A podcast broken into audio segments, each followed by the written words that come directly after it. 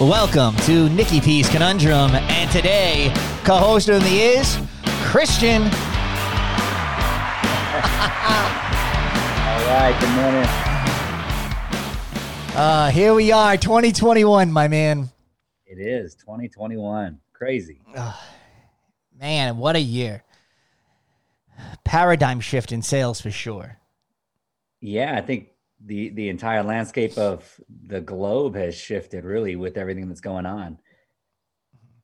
Yeah, and, and I think back, and I remember when we first started uh, the conundrum way back, and you and I were online with Ryan, and we're talking, and you got you got hammered because you had said that you know what, emails, emails is the way to market.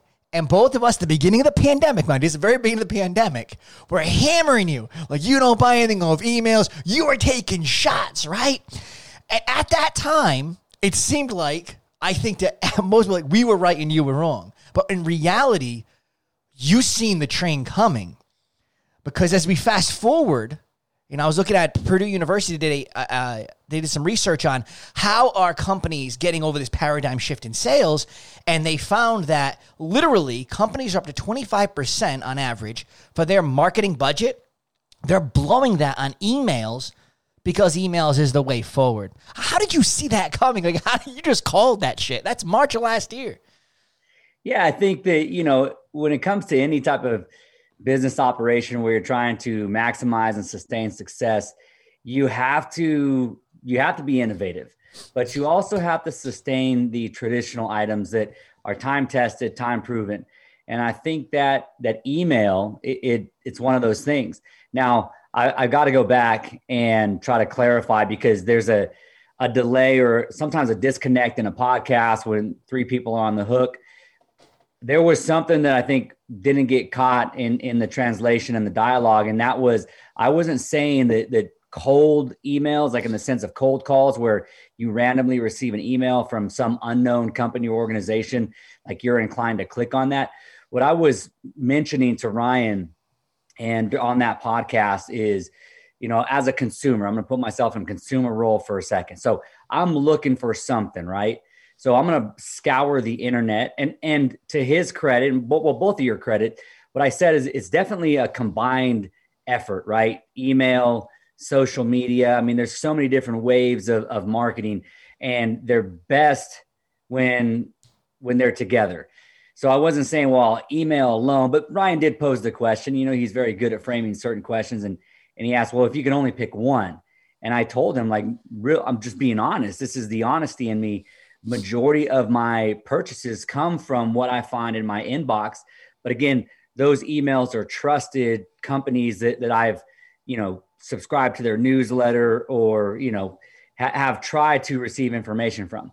So going to the combined effort, you know, you might be on social media and, and something pops up and you're like, man, I kind of really think I need that.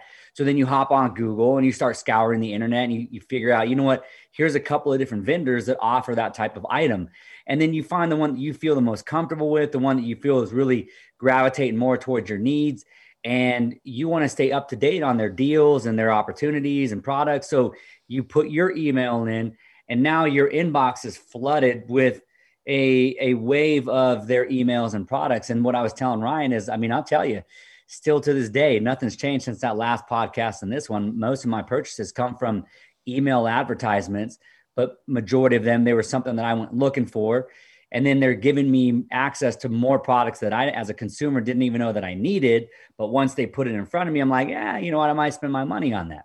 So I don't know if I, I necessarily predicted uh, the future, but I just think I saw a good thing that that caters to a different audience, right? So marketing, social media, and I broke this down in, in the previous podcast, the social media marketing, you have a, a younger audience there for sure, especially, you know, d- depending upon what platform you're marketing through, such as uh, use Instagram versus Facebook, it's, it's a different age group.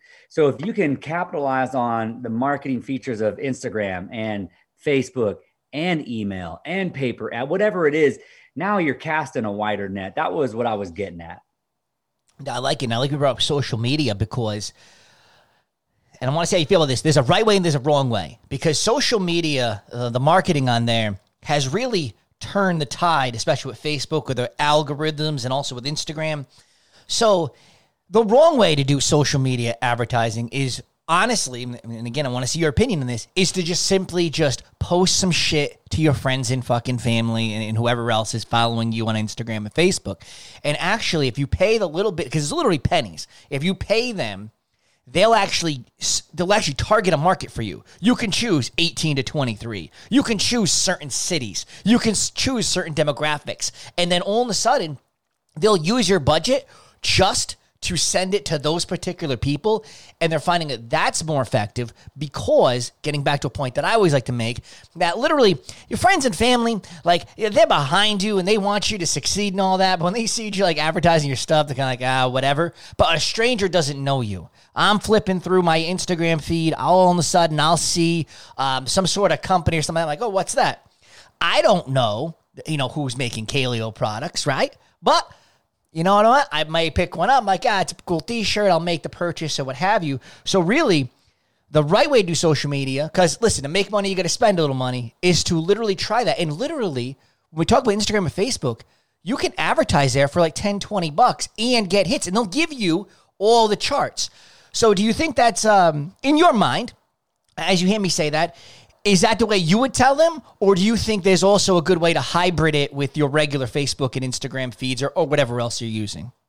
Yeah, so the the filter feature is definitely important because every organization or product needs to know its its target audience. So not every company is going to be a Nike where you know you can just mass market and your your audience is from little kids to you know extremely grown adults.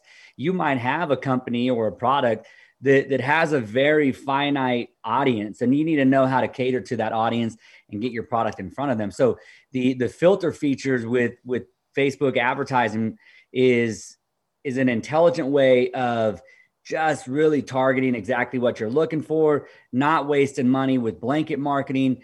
It's just more strategic marketing.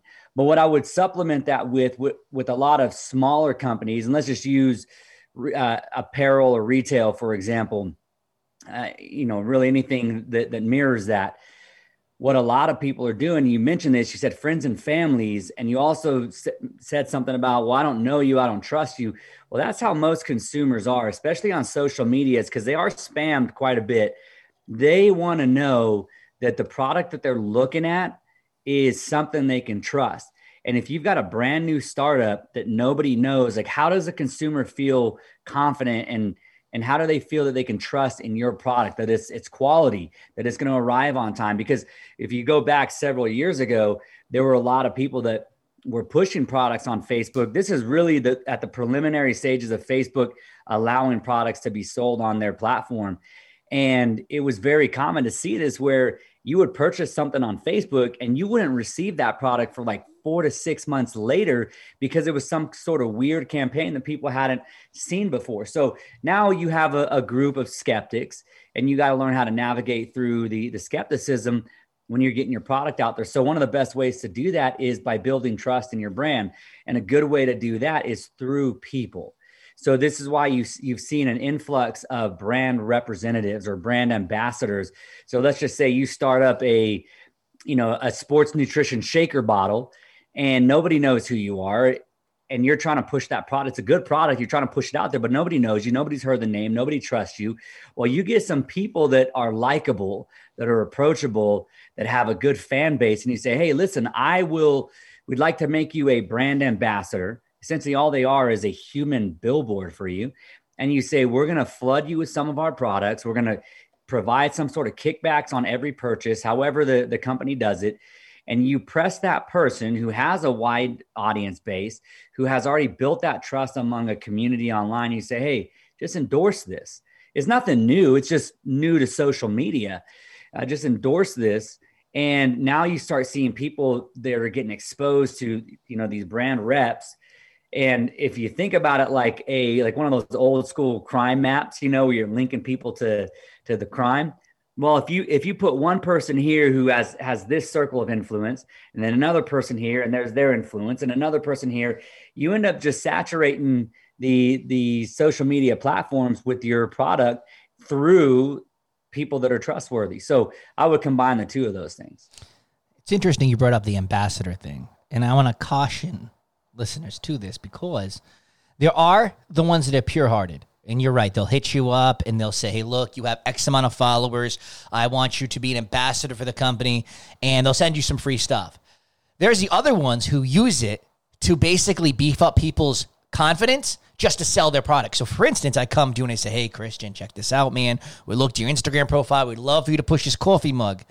And you're like, all right, cool, I'll be an ambassador. Great, here's the deal. Here's a one time code, 50% off anything on the site. And they just do it so they get people to buy with no intention of actually making them ambassadors. However, you know, you're right, though. And the fact that it is out there and it's pure, but just be careful when they're telling you to pay for it because they don't really want you. They just want you to buy their shit. Getting back, though, it, just quickly to the email piece.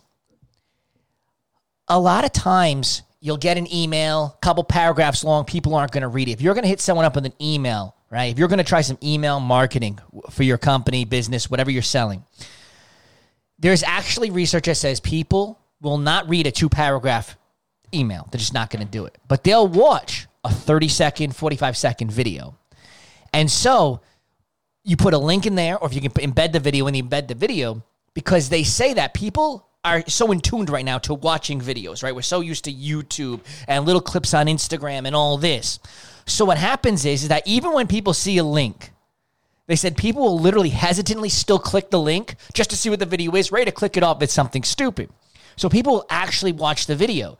So they believe in content marketing within the email versus writing all the information out. Now, as I pass that to you, when you hear about content marketing, putting a video in the email, and you being somebody who does buy off emails, what do you think about that approach? Yeah, I think again, it goes back to casting that wide net and catering to different types of of learners, right? So, if if you have an email that your older audience, they might want to read something, they might not want to listen to the you know obnoxious intro music and and all the hype behind it, but a younger person might gravitate towards that. So again, the wide net for me, I don't know. I don't know how inclined I'd feel to click on a video. I'm definitely more inclined to click on a photo than I am just to read through a couple of paragraphs of text. So I can see that being a very valid point. Maybe an even younger audience than, than myself would love to see a video. But I know you and I have have done a study on this in the past where we talk about the attention span of most people online and it can gravitate anywhere between seven to nine seconds. You so if you are a marketing firm, which they know this, or you're you're a small business that's trying to tackle and take on your own marketing agenda, well, you got to understand that people have a very short attention span. And if you're pushing a video out there and it doesn't captivate them immediately, they might just scroll on and you lost an opportunity there. Now they might not even go back to the original email for any text that was in that, you completely lost that that uh, audience member. So you have to have something that you, one, you got to know your audience and you got to know how to keep their attention. Yeah. So the key takeaways there is if you're not using email marketing, it's the thing, right? You're already behind the power curve. I utilize social media, obviously with targeted marketing. And then again, if you can make something compelling, right? A quick, compelling video, maybe you try. You can't hurt. You can't lose what you don't have. I tell you this though, to switch gears a little bit. I, I watch and I know I know you don't like it a lot of times when I, when I make football references, but I think I look at the salesman today and I think the salesman today needs to be hungrier, right? Because I believe if you go to work every day and you give 100% and you pound that phone and you you you meet any contact you possibly can and utilize all your your facets. I believe that spills over to your personal life. I think when you get more ambitious in one, I believe it carries over to the other. And today's kid, when I'm noticing as they're growing up, I notice it in football, and it's my best reference to it. Okay. There's a quarterback. His name's Tua Tagovailoa. Now, he's a brand new kid out of college. He plays the Miami Dolphins. And he's the perfect example of the salesman that we have today and what we need to curb, and we'll talk about that. You see, Tua is the quarterback of the team. Now, he has a backup who's a veteran, guy who's been around the block, Christian. His name's Ryan Fitzpatrick. Now, Fitzpatrick, we call him a journeyman, a guy who's never really going to keep a team forever. He's just that old school motherfucker who's going to throw the ball down the field and say, fuck it, I'll give you everything. Throw all the spaghetti against the wall, right? It's like, you know, it's the month, it's the week that we have to, you know, make our bottom line and just throwing all the spaghetti against the wall. He's the dude throwing the spaghetti, right? He's that guy in the office who says, you know what? Watch this. I got 10 to make too. You know? You throws them all up there. So uh, Tua in the last quarter, last drive, team down, he gets benched for the journeyman, and the journeyman comes back and wins, and Tua is okay with it. And I and I think it's because we we reward the mediocrity when they're very young and they're just okay with just eh chilling, uh getting by. When in reality, I think it's a Cobra Kai, right? You strike hard, you strike first, no mercy. You get out there, you hit it, and you go the fuck home. You don't get You to know, the office now that you chill. reference I can get. Now you're speaking my language. And so what happens is that we have to get engaged. And unfortunately, it takes that sales manager to kind of take these youngins in and groom them to be that hungry person. So it's not just so much directing effort as much as your managing effort, as much as you're creating ambition, you're creating passion, you're getting excited about the job.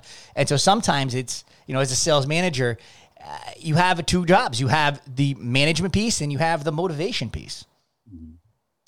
Yeah, you know, you've mentioned something in the past on several episodes where you talked about how younger people today are more comfortable and complacent with renting as opposed to buying.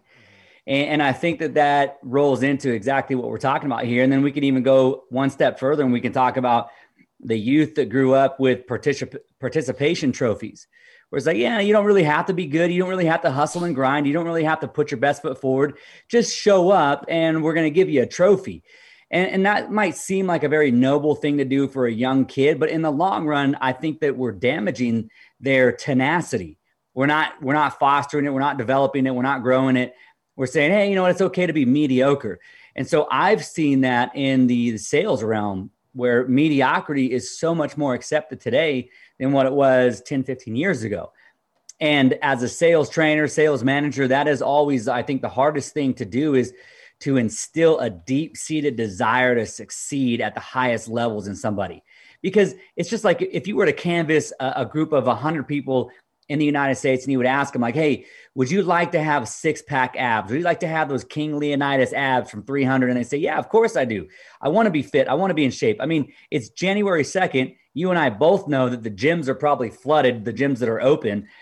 And you have these people that create these New Year's resolutions. They want to get fit, right? So if you canvas a group of people, they're going to say, yes, I want to be in shape. Yes, I want to have a six pack ab. But the, the separation here between uh, want and action is most people want something, but they're not willing to do what it takes to get there. Most people want those six pack abs, but they're not willing to wake up early and go to the gym. They're not willing to adjust their diet and meal plan. So I think the same is true for the modern day salesperson. Like they all want to make money, but are they really committed to making sacrifices and going above and beyond and really trying to step into their, their true potential?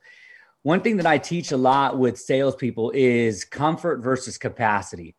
And, and what I mean by that is most people, we live in a society where people they they lean more towards wanting to to work comfortably as opposed to working towards their capacity. There's a difference, right?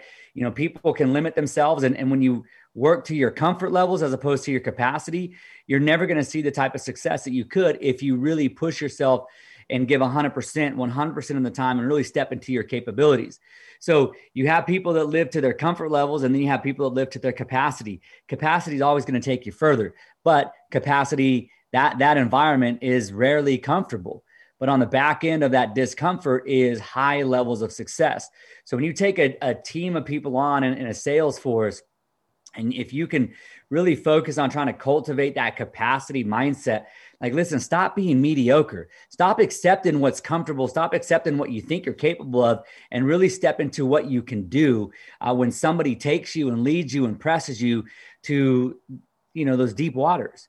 So I think there's a lot of truth in, in what you said. The modern day salesperson, they don't have that grit. They don't have that grind. They don't have that desire to just see how good they can get. And when they get really good, they don't have that desire to see how much better they can get. And when they get better, they don't have that desire to see how great they can become. And when they get to great, they don't have that desire to see if they can become a legend in, in their industry. Mm, I love it. You know, and I'm not a guy who's going to say to anybody, you know, always do more, do more, do more. Now, if you're doing nothing, you got to do something. But I, I, hate the whole do more attitude. And so, what I wanted to think about too is that not so much beat down the current salesman, right? Man, I'm getting old, man. You know what I mean? I'm becoming my father over here, you know, down on the new generation. But how do we get them better? And I think one thing on the sales and I want to say to the sales manager piece that we miss is I believe that a lot of them out there are directing effort. I believe a lot of them out there are doing the good initial training to get them there. But what I believe is not happening is reinforcement training. It's almost like once you hit a certain point, I'm done training with you. I'm done even, and they don't like the word role playing or anything like that, but I'm done doing anything with you, right? I'm not going to observe your stuff. I'm not going to give you any notes. I'm kind of just going to be like, hey, good job, because I know you're a two to one, three to one, whatever the case may be. So I'm going to kind of hands off. And I think that's very bad. Now, I believe that you need to watch me do my job. You have to literally give me a piece of paper that says what I did good, what I did poorly, how we're going to go forward. And the reason for that is because it tells your salesperson you give a fuck. It tells your salesperson that I'm involved. It, what you're doing is important. You are being watched, but it's in a positive way. But sometimes the sales managers come and they say, Well, look, I got five guys on the team. I can't be there. I don't know if it's ever going to get to an actual sales pitch because I don't know if the customer's going to be qualified or whatever the case may be.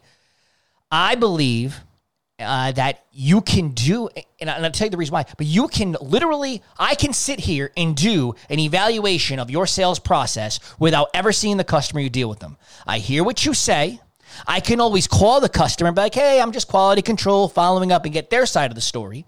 And then I can follow up and be like, listen, this is what you said, this is what they said, here's what I'm thinking, this is the way forward and good.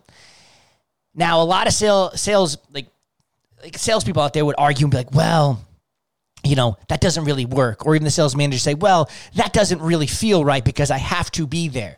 If you have to be there, to fix the problem, to understand the problem, to get two sides understand it. If that's true, then we need to fucking go to every single marriage counselor's office and fire them. We need to go to every single counselor's office for children and fire them. Because last time I fucking checked, when you go to marriage counseling, the marriage counselor's never actually there with you in your living room. They hear your side, they hear her side, they give you a synopsis, and they give you a way forward. And they fucking, for the large majority, fucking work. And that's the same thing here. I can literally hear you give me the debrief. I can literally call the person, just say, hey, look, you came in for a car, just seeing how the process went. Yeah, did we answer your questions? Uh, anything crazy? Anything we missed? Anything we could do better? All right, he, you know, here's our number in case you don't have it. And then I know and I can say, look, I know what you said, but this is what the person said. And I'm not saying you're right, wrong, but I think the way forward is do X, Y, or Z. How do you feel about all that shit I just said? Yeah, as a manager, a sales manager, you have to have your head on a swivel, constantly looking for opportunities to improve. You owe that to your your sales force. You if your sales force is there and you know that they're the front lines of the organization, and you as a sales manager, you're put in place not to just oversee them, but to to to make and create improvements and and to capitalize on opportunities to give back to your sales force. So if you're not looking for those opportunities, if you're not taking every every chance that you can get to just I mean spot check or provide some sort of wisdom or you know new new ways of doing things or even something as simple as feedback. I mean, feedback alone is important. Like, hey, you know, I, I saw that you did this, this, and this, and those things worked really well for you. I'd encourage you to keep that in your sales process. That was really, you know, encouragement, reinforcement, things like that. Uh, they're they're critical. They're critical to the growth and development of a salesperson. And, and let me just put a, a warning out there for sales managers that are listening in on this podcast. I remember being a young salesperson and I was hungry. I, I wanted to be successful. I wanted to be the best. And I came out of the gates and was a top performing salesman but I never really learned a whole lot. I was getting by on my grit and my desire and, and hustle. And that that only takes you so far. I mean, it's a critical ingredient, but at some point You've got to get really good with your product knowledge. You've got to get really good with understanding people and how to communicate to different audiences. And for me, I was I was thriving because I came out of the gates like a ball of fire. And eventually I, I started to hit a plateau. And I started realizing, like, man, nobody's trained me. Nobody has taught me some of these these critical aspects of my my career, my job, my profession nobody's mentored me because they saw this young, hungry salesperson who who was outperforming most people by him. And so they left me alone, which I love. I love being left alone, but I still needed some coaching. I know still needed some development. So I would tell that to all the sales managers. If you have that that firecracker uh, that works for you, that from day one was just very articulate, very energetic, go-getter, hungry. You cannot you cannot neglect training and development for that young person because they need it. And they might not, might not need it right now, but there is going to come a point to where they're going to need it. And if you have let several months or even you know a year or two go by, but without proper training and development, that young salesperson is going to find themselves in, in, a very difficult situation that they could have easily navigated through had you taken the time to really train and mentor them. Mm-hmm. Yeah, and what you just did there is something I wanted to bring up too. Is that so? When you told the story, you see, we as human beings, since the beginning, since humans could talk, right? We told stories, and people love stories. People love to hear stories. Ever since we're little fucking children trying to go to bed, right? We love to hear stories. And you did something very key, and I'm glad you did it. Is you did a little bit of contrast to it, right? You kind of didn't just tell the story if this is what happened to me. You also told the contrast of had I had this, had this have happened, how different would it be? And I bring that up because that is a great tip for anybody who into sales because when you're sitting there and you're trying to tell the story, right? And you tell your story, you tell, uh, you know, you're getting the customer engaged. Add contrast to it because it's one thing to say, you know, when I first bought my own home, this happened, that happened, this is end result. But what if I didn't? What if I didn't sign that paper? And this is how my life would have progressed. Let me tell you about Jimmy. You know what I mean? And you tell a different story, right? That little bit of contrast or what could have happened. And then ultimately people more, will attach to that more because not a lot of people talk tell stories but also give contrast to it so that's a very key thing so i appreciate you telling the story just that way because like damn that's really good and that's why we should tell stories yes sir so now when we talk about um, listening and talking. Sometimes that the customer is very introverted, and so to give some tips to the sales t- uh, sales uh, the salesman today, it kind of sucks because you you're told okay listen more than you talk. Yet this motherfucker isn't talking, right? So it's kind of hard for me to sit here and listen when this dude's not talking. So one way to do it is to encourage two-way conversation. So for instance, when you're giving your pitch, when you're telling about the different features or, or what have you, you're going through the gambit of your sales pitch, you know, just ask them a, a question, just a, an open ended question to get them engaged in conversation. You know, how do you think this would fit in your life? You know, tell me a little more about that. I'm interested, you know, and get them to kind of, as you give them a pitch, you kind of get a, try and get as detailed of an answer from them to get them used to talking. Because the introverted, I'm sure you've seen it, the customer is getting more introverted, right? And so we have to open them up, and sometimes encouraging the two way conversation uh, is the best way to go. What do you think? Yeah, I think that's good. And and people that are listening in that have encountered that type of customer, there are some sales people that freak out. You know, they they freeze up, they panic because they are so used to trying to extract information out of somebody.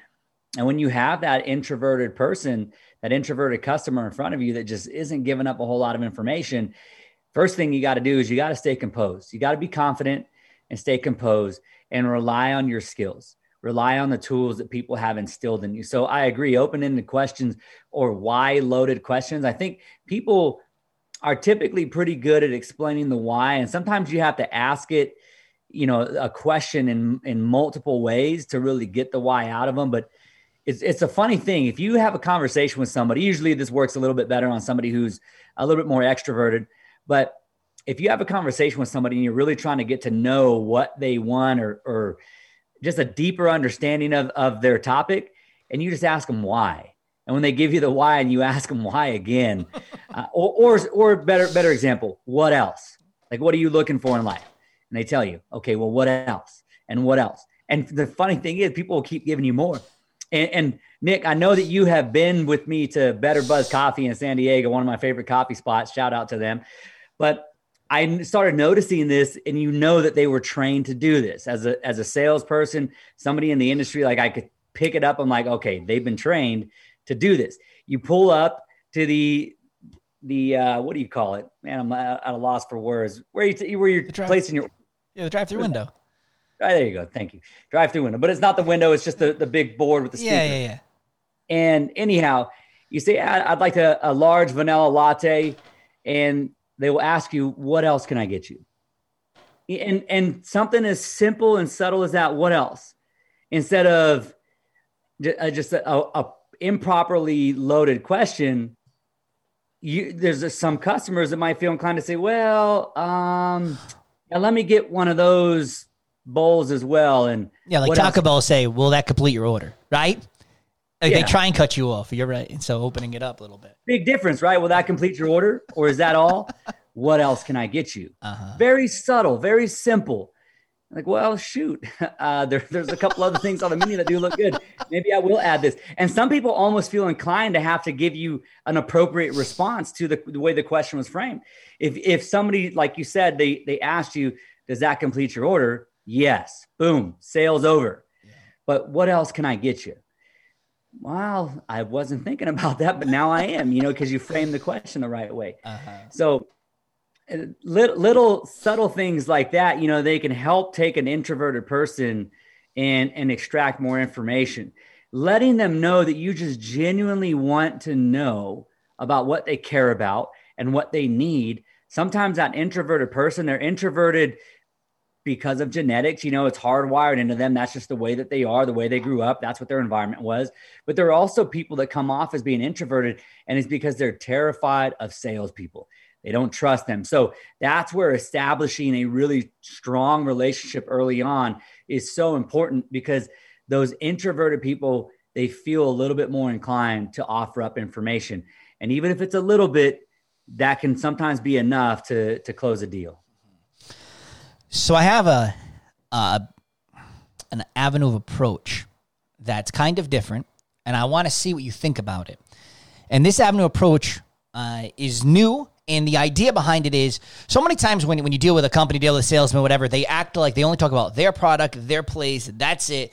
And they pretend like nothing else exists. And so they know the customer knows that there's competition, but they never really address it.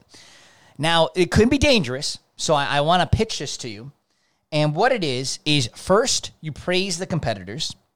Then you even go as far as to acknowledge your limitations. And then you show value parity and a value wedge. So the idea is look, so let's just say you're at the Mazda dealership, right? Okay, we're selling fucking Miatas over here. So here we are. We're at the Mazda dealership. I'm like, look, not for nothing, you know? You got Chevy over here. You got Dodge down there. Great companies, right? You're not giving them new information. They didn't drive down the road fucking blindly, not realize they're there, right? And my limitation is this I got this tiny ass fucking Miata, right? This bigger car's over there for the same price, right? I got it. And then, because what you're doing, the idea is what you're doing, is you're making the people buy into you because you seem really fucking honest. Because you didn't down the competition, you were the one who brought it up. By the way, you praised them. And you said the limitations you have that you know they either know or can find out any given moment, right? The other dealership won't believe that you told them the limitations you have because with every company, you have your left and right lateral limits that might be more broad uh, at other places. And then that's when you bring in the value parity and value wedge. And what they talk about is you do value parity, which is look, no matter what dealership you go to, you're going to get X, Y, Z, B, and A. But here's the best part. Here, and the reason why you should buy here is, and you give them that value wedge. What do you have, or what way do you can you give them this deal that nobody else can? And they and the idea is is that when you do this, the customer buys into you because you seem honest. It's going to be the same information to get over there. They probably won't believe you gave it to them. And ultimately, they're going to buy into your value wedge because they realize that, look, you know, you took all the words from them. Like, I can't say to you, well, you know me, I'll check out Dodge. You just told me Dodge is a good dealership. Fuck, you told me Dodge can do for me. You know, me checking out Dodge as well. You think I'm lying? Think they can't do that for you? And so it gets them in the zone. So, how do you feel about actually literally bringing up cold the competitors, right? Praising them, acknowledging limitations, and then showing the value parity, but finishing with the wedge. What do you think about yeah, that? Yeah, I think that you actually addressed this a moment ago with the way that I was telling a story, and that's providing contrast. I think that that's essentially what you're doing is you're putting something in front of your customer. And you're saying, "Hey, here's other options," and you're not afraid of them. I think that that shows confidence in your brand when you're when you're willing to talk about other brands, because people are they are so used to going to a competitor and hearing all the negativity coming out of that competitor's mouth about the other competitor. And so sometimes people become jaded by that experience. It's like, man, why can't you just talk about your brand without talking bad about theirs? So it's a breath of fresh air when a customer meets with a competitor who is actually not talking bad or downplaying another product. But I will say this is definitely a much more advanced approach to sales. I don't know if a brand new salesperson will be able to nail it without punting the, the sales into the stands, but with proper training and reinforcement, they absolutely can. But I think the value in that is you make yourself relatable, you make yourself more personable, you make yourself more trustworthy. And I think you do, you create this higher level of confidence in your own brand when you're willing to talk good about other people and other products. So just like you said, if you're talking about Chevy or Ford and you're talking about some of their accolades or or that it is a good product and and then you you create that contrast, well here's what they offer and here's what we offer. But here's the separation, here's the difference here.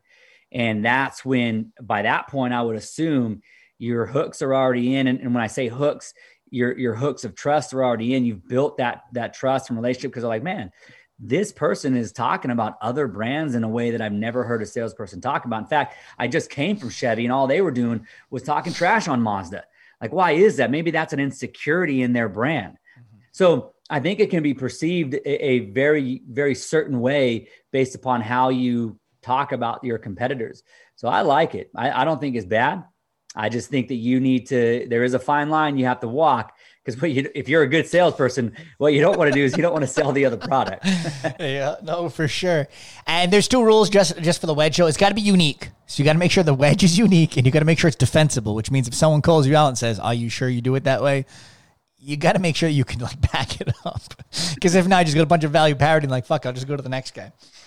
Uh, so now, how do you feel about this? Uh, so when people deal with salesmen one thing that makes the salesman's words go in one ear and out the other is when we agree with everything. See, a lot of times we like to just agree with them. Like if they say it's cold outside, we like to agree with it. And if they like to say, you know, anything, we like to agree with the customer. We hate to ever disagree.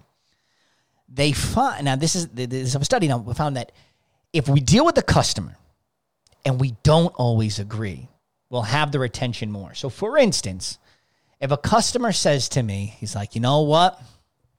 you know, you know that uh, that interest rate's a little high. Nah, that's not high. Let me let me show you why. And I can disagree with you, show you, keep a nice tone, or maybe it's just hey, they just we're, we're, we're talking outside and they're like, I like red. So many times, like, yeah, red's a great color. Look, if the motherfucker wants red, I'll sell him red. But I want to show him that I'm engaged in conversation, not yesing them to death. They're not used to being like, mm, I think green's your color. I mean, you can get red. Well, I'm just saying, green's your color.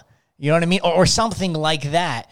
And what it does is it's not going to help sell the products and get them more in tune to listening to you because they realize that you're not just yesing them to death, right? You're willing to conflict because literally, if I go right now to a dealership and or anything, right, and I any anywhere, and I start talking about things, usually the the, the salesman because they don't want to lose me wants to be so relatable and likable, they just start agreeing to fucking anything. You know, the weather sucks, the weather sucks. The weather's great, the weather's great. I love the rain, fuck, I love the rain. You know what I mean? Uh, so do you feel like sometimes disagreeing little things throughout the project doesn't have to be as big as the interest rate, right? I just brought that up because first it popped in my fucking head. But do you do you agree that maybe that can help out the conversation, or do you find that to be something that could be irrelevant? No, I, I agree 100% with that. I think that the the platform that a salesperson has to stand on is honesty. You've got to be an honest an honest broker. So when somebody comes to you know looking for your product, be honest. Be honest about you know their needs and their desires and their wants. You have to. There's there's so many little intricacies to sales. This is what fascinates me about it. You know, when some people venture into sales and they're like, "Oh my gosh, I hate it," it's because they never really understood the depth that occurs in sales because there's so many little things something as simple as okay you have to you have to understand your customer you have to quickly get to know them and understand how they operate so you might disagree with somebody once and they give you some pushback and then you disagree again and they start to become uh, almost aggressive or hostile towards you that might be a good sign okay this is not the customer to keep disagreeing with but then other customers and i would argue the majority of customers they're coming to you for your expertise. You have to be the expert. So if a customer is saying, "Well, I want a red car," and you're like, "Yes, a red car is good," and you know that that maybe a a silver car, I'm just making this up here, a silver car, it, it retains its value better. You owe it to the customer to say, you know what, I, I definitely respect the fact that you know red is the color that you gravitate towards, but just some food for thought for you. Wanted to let you know that when you think about possibly selling this car later on down the road, this color and this color tends to hold its value a little bit better. Be honest with the customer. They're there, they're seeking your expertise. If, if you're just a yes man or a yes person and all you're doing is agreeing with them, you're not the expert anymore. You, you're you're on the same level as the customer, not in terms of understanding and, and relatability. You're on the same level in expertise at that point with the customer. So be the expert it's okay to disagree with them. You have to be tactful about it. You have to be intelligent about it, but you have to be honest and you have to always move from a position of caring about what's in their best interest. Now, how do you feel about this? A lot of salespeople get too excited when they start feeling that a customers are gonna buy, right? They're, they're gonna say yes. And so they start speaking to the sales process. Now, how do you feel about this? Abandoning that ship and then speaking to the journey at that point. So so what the idea is is that if I'm selling you on buying a house, let's just say you're going to buy this house, you're in, you're like this is the one I want, and immediately we start talking about the paperwork and the way forward. Find that instead speak to the journey. Speak to the 10 20 year plan. Speaking to that to get them more enticed and speaking to that journey to really grab them because so many times we end we get a little bit of interest boom and we start talking about sales process. When in reality they said that's the time to grab them and talk about that four, eight, ten year, whatever year plan, depending on whatever you're talking about, right? You know, having that car for so many years and trading it in, or whatever the case may be, to further entice them they say that was so many times that we taste the blood and we just attack the gazelle. And in reality, not really, really selling, just talking about that journey, talking them through it. You know, what do you plan on doing when you own this house? So let's say the 10 year mark. Do you plan on having like a, a fucking fence back there? Are you going to do this, that, whatever? And just further just drag them in. So, how do you feel about that? Or do you think that as soon as you smell that blood, just talk about the sales process and get it over with? Or do you feel there is value in furthering the journey just to get them more enticed? I that's a tough one, Nick. I think that you you use the term sales process. I think the journey has to be included in the sales process. So it really depends upon how how you lay out your sales process. If it were me, I agree with you. There's value in the journey. There's value in putting that person in the moment with your product. You use, use the home, for example. Put them there. Put them there. And, and as a salesperson, you have to be a vivid storyteller you have to be able you have to be able to bring somebody's imagination uh, as close to reality as possible so put them there in your sales process you know if you're extracting certain needs or desires or wants that somebody has and you're showing them how this product you know is, is going to satisfy those needs or those desires elaborate upon them put them in the moment explain the journey to them i do think that and this is why I said it's tough, you know, when when a customer is ready to commit, when a customer is ready to move forward in the process, when a customer is ready to let you close a deal, you have to seize that opportunity. But the salesperson has to know when that time is right to even ask for the, the time to move forward. So, uh, all that to say, it's tough to really articulate how to answer that, but I, I think that the journey has to be embedded in the sales process before you start to move somebody forward. Because, like you said, if you just get them on the brink of of saying yes to your product, and you're like, okay, good, I, I smell it, I hear it, I, I, I, sense it, and then you close on that, and next thing you know, they're pan in panic mode. Buyer's remorse hits them like a brick in the face, and they're freaking out and moving backwards. Like, oh, you know what? If you if you look at any deal that you lose, it, it usually you didn't lose it at the the point of asking for their their their service. They're they're they're uh, asking for the sale. You lost it several steps ago. Like there's something you overlooked, something you didn't listen to, something you didn't present. You typically can trace it back several steps before trying to close on somebody. Last one I got for you, and I want to see if you find any value in this, is they say you should always try to align your sales pitch to marketing. And what they mean by that is knowing what your company's doing out there for commercials and then actually referencing it. And if they haven't seen it, showing them the marketing and then continuing the sales pitch. And they found that that speaks to people because it shows that, well, it must be genuine because he's even talking about it. Most times, people may even know the commercial you're talking about or knowing the advertisement or whatever. Do you find any value in aligning it to the to the marketing, or do you think that kind of they can be completely separate? Absolutely, it's it's one voice. You have to create a brand voice within a company or an organization, and you have marketing managers and marketing agencies that you know are spending a tremendous amount of time and money on to align the marketing strategy with what the company, what the organization, what the product is. Now, if there's a disconnect between your marketing, your your marketing agency, your organization or, or staff and your sales trainer, sales manager staff, well, you're always going to have a, a broken delivery. So what needs to happen is you have marketing and you have sales and you merge the two, right? So the the the sales manager or sales trainer or combination of the two, they they unify those efforts and they say, hey, listen, Here's the latest advertisement to be pushed out. Here's our latest marketing campaign. Here's how you embed it in your product pitch. And, and it should be like a, a beating of a drum that the customer hears over and over and over. If they hop on social media, they're like, oh, that's what the brand is about. That's what the product is about. When they hop on YouTube and there's a video that pops up or an advertisement, oh, that's what the brand's about. That's what the product's about. When they get on the phone or meet face to face with the salesperson, same thing. That's what the product is. That's what the brand is about. And it's this this united echo all the way across the process, and it, it just creates a much, a much better delivery of of who the product is and what it's meant to do, and it makes it more believable, and it just makes it more honest. Nice. Well, comes to our end, my friend. I appreciate you coming on here, sharing your expertise with us. Uh, did you have any closing thoughts before I let you go?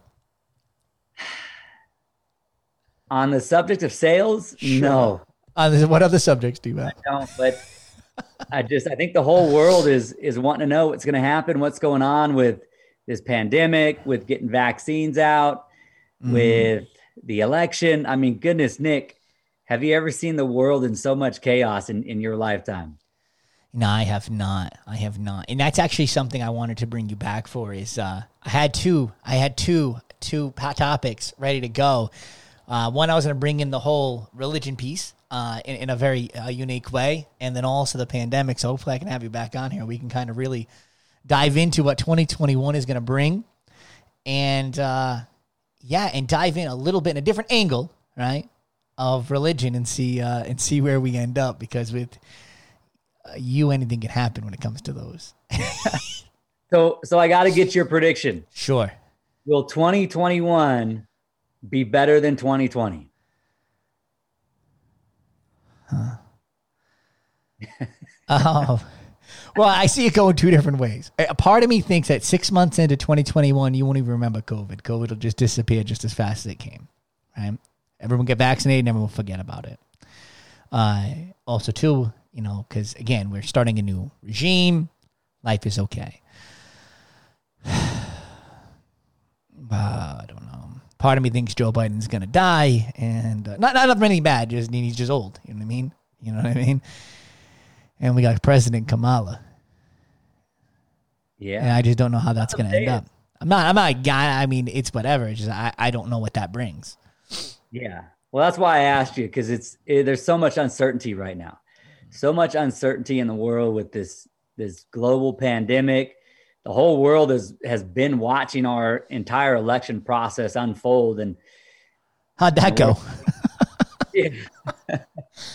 So well, it's got- going to be interesting because you know the reason why i asked that question is because i see it all over facebook and social media where people are so ready to put 2020 behind them and then I see some people, they're like, I don't know if 2021 is going to be any better. So mm-hmm. brace for impact. And other people are optimistic and they're like, 2021, can't wait to put 2020 behind us. It's going to be a great year. And there's just a lot of uncertainty. So I wanted to know what the, the mind of Nikki P well, was thinking. I say we're going to know really well in February 1st. And I said it too because we got to get through January and the whole transition of power. But you got to give it a few weeks. I believe we'll have a better snapshot. February 1, we wake up and I believe you'll already be on pace to be whatever it is. So if it's tailing downward, you know, walking around mop suits, eh, then we're fucked, right? But if February 1st comes in and we've already started getting the vaccines out there and you see places start opening up, then I think it's going to be a bright future. But I really believe it's going to take February 1 because we got to get past the transition of power. And then we got to give it a few weeks to see what happens with the vaccine because that's going to come pretty quickly this month. So, which brings yeah. us to February. And I think February 1, when you asked me that question, I think it'd already be foretold. I think once it does the incline to the decline, it's just going to stay the stay the course. Did you hear about in California? Good thing you and I moved out of California. But I guess California, there's a new strain of COVID, the one that came from, yes. I think, somewhere in Europe. Yeah. So, yeah. Can you imagine if this thing just mutates? Well, that's and, usually what they do. It's just, are they going to be as deadly, right? Because the flu virus, you know, changes, mutates. There's always different strand every fucking time. Oh, man. It's it's one of those things where what are we going to do? Like, is it going to be worse, right? Is it going to take more lives than the original COVID? Well, if not, then it's just like fucking the flu, right? So take some lives. It's not going to take some lives. Who gives a shit? The problem is the COVID 19 name, the COVID name scares the shit out of motherfuckers. Yeah. So we got to rename it something friendlier. You know? the fluffy marshmallow virus. Yeah, yeah, that's it. The fluffy mosh, dude. I just got the fluffy mosh. I'm coming to work today. No, I think we're going to be fine. I think that we'll we'll calm the fuck down eventually. I, would like to think that you're not going to wear masks everywhere you fucking go, all across the fucking world. Yeah. So you know, we'll see. You know, and, and, just, and just and just take it with a grain of salt. When we think back to when COVID had hit, right? Uh, when you know President Trump had said, "Oh, it's not real" or whatever, because here's the deal it wasn't necessarily doing that. It's just no, it was not fathomable that a thing like that was real, you know. And there was so many Americans who made it behind him, believing it wasn't real because it just seemed unfathomable that our freedoms were going to get compromised. The entire world is under this. You just felt like, nah, that that can't be. Even though was happening, can't be. But I will tell you this: strain COVID one, I didn't know a motherfucker who had it. Strain COVID two, I could fucking fill a book. I know a ton of people got COVID. Now, no one died, thank Christ, right? But I know a lot of people got COVID the second time. Yeah. So uh, yeah. it definitely is a real thing. Um, I just don't know that it's as deadly or will be as deadly. I think it's just kind of like a thing. We'll get our vaccines. You'll get your COVID shot, or you'll, you know, like you get the flu shot, right? Get your COVID shot every year, and uh, maybe we'll combine the two. I don't know if that's safe or not. You know, because we get a flu shot every year, right? Yeah. Get your COVID shot. You know what I mean? I think that'll become the, the new norm. Which isn't bad. I mean, how bad is getting a flu shot? It's not bad. You know, no, COVID shot one arm, flu shot the other arm. Marshmallow shot in the leg. Marshmallow shot in the leg. You'll be good. I think we're going to be okay. I think 2021, by the close of 2021, Um, I think I think that February will know, but I think by the close of 2021, either which way, we should be in a better spot because again, the vaccine will be distributed, things will calm the fuck down, and the world will hopefully get back on track. And then fuck, then Ivanka Trump will start campaigning, and then it'll be all a bunch of shit show from there. Yeah, I- Ivanka and oh gosh, what's her name? I don't know. I was hoping it was be Candace Owens, but it's not. Yeah, that's who I was thinking. Candace Owens. No, it's not though. Did you hear that for sure? Those two? No. No, but No, I I'd was vote for. Candace Owens. Sh- shameless ad- admittance right there that uh, I'd vote for. I, I like her politics. Yeah, Candace is a fucking wild one. I love it. Um, know, but we'll we'll see what happens. So how about you? Do you, like do, you- do you think do you think we're gonna make it out of this? What do you think? I'm yeah, I think I think we'll be all right. I think we're we're too smart. We're too good of a nation to not. You know, we we have our our bumps, but I think we'll be okay. I think I wouldn't be vintage Jimmy if I didn't throw this out there. But in to quote a, a classic movie, Bill and Ted's, we just got to be excellent to each other. That's it. You know, we get don't get so wrapped up in politicians because politics if you don't believe there's corruption in, in politics you haven't been around you've been living in a hole uh, but but the american people just have to be good to each other I love it. Thank you so much for your time, my man. Hope I'll have you back on here soon. yes sir always, It's been another edition of Mickey P's Conundrum.